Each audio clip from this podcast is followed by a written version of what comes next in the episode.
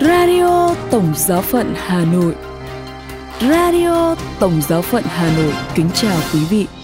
Mời quý vị nghe chương trình phát thanh hôm nay thứ năm ngày 23 tháng 11 với những chuyên mục Giáo lý hàng tuần với Đức Thánh Cha và kế đến là chuyên mục Tin thời sự. Bây giờ mời quý vị nghe giáo lý hàng tuần với Đức Thánh Cha. Sáng thứ Tư ngày 22 tháng 11, Đức Thánh Cha Francisco đã tiếp kiến chung các tín hữu tại quảng trường Thánh Phêrô. Trong buổi tiếp kiến chung, Đức Thánh Cha tiếp tục chia sẻ bài giáo lý thứ 27 về sự hăng xe loan báo tin mừng, lòng nhiệt thành tông đồ của các tín hữu có tựa đề loan báo là cho tất cả mọi người. Đức Thánh Cha quảng diễn. Lần trước, chúng ta đã thấy việc loan báo Kitô là niềm vui. Hôm nay, chúng ta dừng lại nơi khía cạnh thứ hai, loan báo là cho tất cả mọi người. Thật vậy, khi chúng ta gặp Chúa Giêsu, sự kinh ngạc về cuộc gặp gỡ này chiếm trọn cuộc sống chúng ta và đòi phải được mang đi xa hơn chúng ta – Chúng muốn điều này là tin mừng của Ngài được đến với tất cả mọi người. Thực vậy, trong tin mừng có một tiềm năng nhân bản hóa, một sự thành toàn cuộc sống được dành cho tất cả mọi người nam nữ vì Chúa Kitô đã sinh ra, chịu chết và sống lại cho tất cả mọi người. Trong tông huấn Niềm vui tin mừng, tôi đã viết tất cả mọi người có quyền được nhận tin mừng.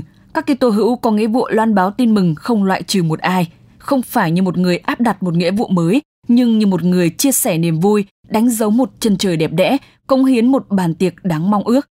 Giáo hội không tăng trưởng nhờ sự chiêu dụ tín đồ, nhưng bằng sự thu hút. Anh chị em, chúng ta hãy cảm thấy mình phục vụ mục tiêu đại đồng của tin mừng và hãy nổi bật về khả năng ra khỏi bản thân, vượt lên trên mọi biên cương. Các tín hữu Kitô ở trên thềm nhà thờ hơn là trong nhà mặc áo lễ và họ đi ra các quảng trường và đường phố. Họ phải cởi mở và trải rộng, hướng ngoại và đặc tính này đến từ Chúa Giêsu, đấng đã làm cho sự hiện diện của Ngài trong trần thế trở thành một hành trình liên tục nhằm đặt tới tất cả mọi người, thậm chí học hỏi từ một số cuộc gặp gỡ của họ.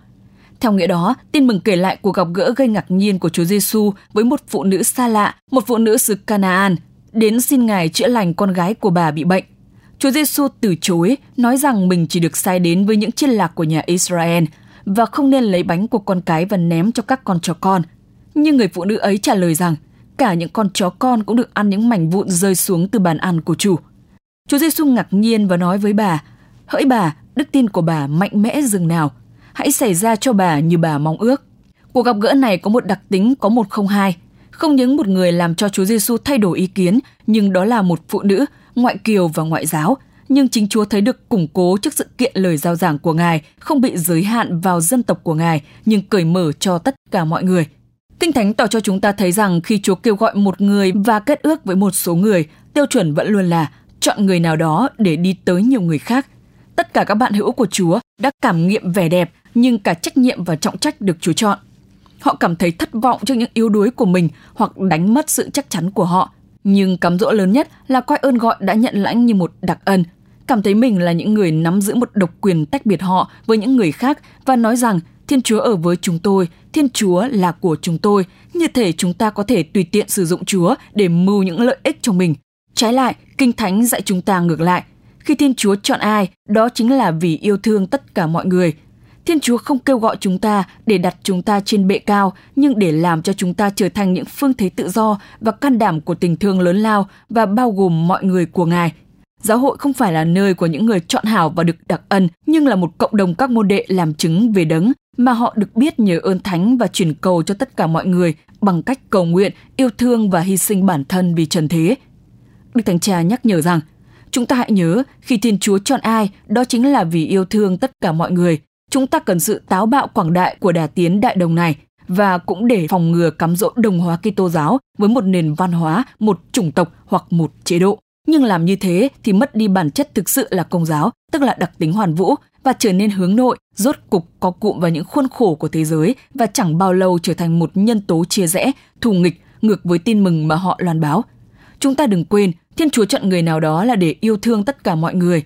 Điều ấy cũng được áp dụng cho mỗi người chúng ta. Kinh nguyện, sự hiến dâng cuộc sống của chúng ta cho Chúa cũng là vì tất cả mọi người. Việc loan báo, phục vụ của chúng ta là để hướng đến tất cả mọi người. Chẳng vậy, nó sẽ thiếu cái gì đó. Và khi chúng ta thấy những người sống cạnh chúng ta và họ không phải là tín hữu, chúng ta hãy nghĩ họ là những người được cùng lời loan báo vẻ đẹp và niềm vui đã thay đổi cuộc sống của chúng ta. Họ là đối tượng của cùng niềm vui của chúng ta. Chúa Giêsu không muốn chúng ta loại trừ ai, nhưng đón tiếp và bao gồm mọi người vì tin mừng không phải chỉ dành cho tôi nhưng cho tất cả. Sau đây là phần tin thời sự với những nội dung đáng chú ý sẽ có trong buổi tối hôm nay. Hoạt động tại Tổng giáo phận Hà Nội. Đức Thánh cha Francisco gặp gỡ các phái đoàn Israel và Palestine có người thân ở Gaza và tòa thánh kêu gọi các phe tôn trọng công pháp quốc tế. Bây giờ là phần tin chi tiết. Hoạt động tại Tổng giáo phận Hà Nội. Tại Tổng giáo phận Hà Nội đã diễn ra một số hoạt động đáng chú ý liên quan đến hoạt động tại các giáo sứ. Vào ngày 21 tháng 11 vừa qua, tại giáo sứ Suy Xá, giáo hạt Mỹ Đức Hòa Bình đã long trọng tổ chức thánh lễ ra mắt Ban Thường vụ Hội đồng Mục vụ khóa thứ nhất, nhiệm kỳ 2023-2026. Thánh lễ do cha quản hạt Du Xe Vũ Đình Du chủ sự. Xin tình yêu của ba ngôi thiên chúa ban cho giáo hạt Mỹ Đức Hòa Bình ngày càng phát triển mạnh mẽ trong đời sống đức tin, cậy, mến, đặc biệt là các thành viên trong Ban Thường vụ Hội đồng Mục vụ Giáo hạt luôn mạnh khỏe và hăng say phục vụ trong niềm hân hoan, cậy trông và phó thác. Cũng trong ngày này, gần 30 đơn vị có Hội Đức Mẹ Hằng Cứu Giúp trong giáo tỉnh miền Bắc đã quy tụ về giáo sứ Vỉ Nhuế để tham dự kỳ tĩnh tâm quý 4 năm 2023. Hiện diện trong kỳ tĩnh tâm có cha du xe Trần Văn Hưng, đặc trách và linh hướng Hội Đức Mẹ Hằng Cứu Giúp giáo tỉnh miền Bắc, cha phó đặc trách, quý cha dòng chúa cứu thế và các hội viên đến từ khắp các nơi trong giáo tỉnh. Với chủ đề về mùa vọng, Trông chờ Chúa đến, cha du xe Trịnh Ngọc Hiên, nguyên bề trên dòng trục cứu thế Thái Hà, đã giúp cho các hội viên và cộng đoàn nhìn lại đời sống đức tin trong năm qua về những thiếu sót của mình và sửa chữa lỗi lầm, chuẩn bị tâm hồn chờ đón Chúa đến. Cùng với đó, Ngài đưa ra định hướng cho năm tiếp theo về hoạt động của hội. Ngay sau đó, cha đặc trách du xe Trần Văn Hưng đã giải thích và nói lên ý nghĩa của linh ảnh Đức Mẹ Hằng Cứu Giúp và những ơn lành mà Đức Mẹ đã ban cho mỗi người – sau giờ tịnh tâm, các hội viên cùng quý cha đã tôn kính linh ảnh Đức Mẹ Hằng Cứu Giúp xung quanh khuôn viên nhà thờ giáo sứ Vì Nhuế.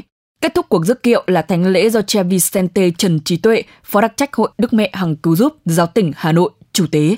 Trước đó, cha đặc trách Giuse và cha xứ Gioan Bautista thực hiện nghi thức kết nạp các hội viên mới trong giáo xứ Vì Nhuế.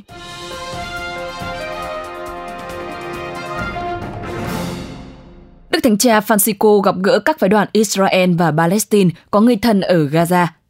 Tại Vatican, Đức Thánh Cha Francisco cho biết, trước buổi tiếp kiến chung, Ngài đã tiếp đón phái đoàn gồm người thân của các con tin Israel bị những kẻ khủng bố Hamas bắt giữ và một phái đoàn khác gồm người thân của những người Palestine sống ở Gaza. Đức Thánh Cha nói, họ đau khổ rất nhiều và tôi cảm thấy cả hai đều đau khổ như thế nào. Chiến tranh gây ra điều này, nhưng ở đây chúng ta đã vượt ra ngoài chiến tranh – đây không phải là tiến hành chiến tranh, đây là khủng bố. Cuộc gặp gỡ giữa Đức Thánh Cha với hai nhóm người Israel và Palestine đã được Tòa Thánh thông báo vào tối ngày 17 tháng 11. Ông Matteo Bruni, giám đốc phòng báo chí Tòa Thánh, giải thích rằng hai cuộc gặp riêng biệt này hoàn toàn có tính cách nhân đạo và là cử chỉ gần gũi tinh thần với nỗi đau của mỗi người. Cuộc gặp gỡ này được diễn ra ngay sau khi Israel và Hamas đạt được thỏa thuận ngừng bắn tạm thời trong 4 ngày – trong thời gian này, Hamas đã đồng ý thả ít nhất 50 con tin bị bắt cóc để đổi lấy việc thả 150 phụ nữ Palestine chưa đủ tuổi vị thành niên bị giam trong các nhà tù của Israel. Hơn 40 ngày kể từ khi chiến tranh bắt đầu, gần 13.300 người Palestine đã thiệt mạng ở Gaza, trong đó có khoảng 5.600 trẻ em. Ở Israel, số người chết ước tính là 1.200 người.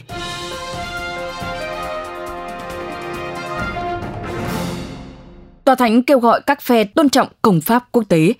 Đại diện Tòa Thánh cạnh các tổ chức Liên Hiệp Quốc ở Geneva, Thụy Sĩ kêu gọi các phe lâm chiến ở Israel và Palestine tôn trọng công pháp quốc tế về nhân đạo. Trong bài tham luận ngày 21 tháng 11 vừa qua, trong khóa họp thứ 74 của Tổ chức Liên Hiệp Quốc về thương mại và phát triển, bàn về vấn đề trợ giúp cho nhân dân Palestine, Đức Tổng thống mục Esture Balestrero quan sát viên thường trực của Tòa Thánh đã công khai lên án cuộc tấn công khủng bố vô nhân đạo của Hamas chống các thường dân vô tội ở Israel ngày 7 tháng 10 vừa qua. Đồng thời, Ngài bày tỏ lo âu sâu sắc vì tình trạng nhân đạo thảm khốc ở Gaza, làm cho hàng ngàn người Palestine vô tội chết oan, trong đó có hơn 5.000 trẻ em. Đức Tổng thống Mục cho biết, Tòa Thánh tiếp tục dấn thân thăng tiến hòa bình và công lý tại Israel và Palestine. Ngài cũng nhắc đến sự hy sinh của hơn 100 nhân viên của Tổ chức Liên Hiệp Quốc cứu trợ người tị nạn Palestine bị giết tại Gaza trong những tuần qua và không quên cảm ơn tổ chức này vì sự giúp đỡ dành cho người Palestine. Phái đoàn Tòa Thánh nhắc lại rằng Tòa Thánh ủng hộ quyền tự vệ chính đáng. nhưng tất cả các phe đều phải luôn tuân hành công pháp quốc tế về nhân đạo, kể cả nguyên tắc tương ứng. Sự đau khổ gây ra cho nhân dân Palestine cách bừa bãi là điều không thể chấp nhận được. Vì thế, Tòa Thánh yêu cầu có sự bảo vệ hữu hiệu cho mỗi thường dân, bảo đảm việc trợ giúp nhân đạo. Sau cùng, Đức Tổng giám mục Balestrero lập lại lời kêu gọi mọi phe ngừng tức khắc việc sử dụng vũ khí vì mỗi chiến tranh là một sự thất bại. Chính quyền Israel và Palestine cần có can đảm dấn thân trong một nền hòa bình dựa trên công lý và trong sự tôn trọng các khát vọng hợp pháp của cả hai bên. Cuộc đối thoại, dù có thể bị giới hạn thế nào đi nữa, vẫn là giải pháp thực hành duy nhất để chấm dứt về lâu dài nạn bạo lực tại miền này, đạt tới một nền hòa bình qua giải pháp hai quốc gia cho hai dân tộc.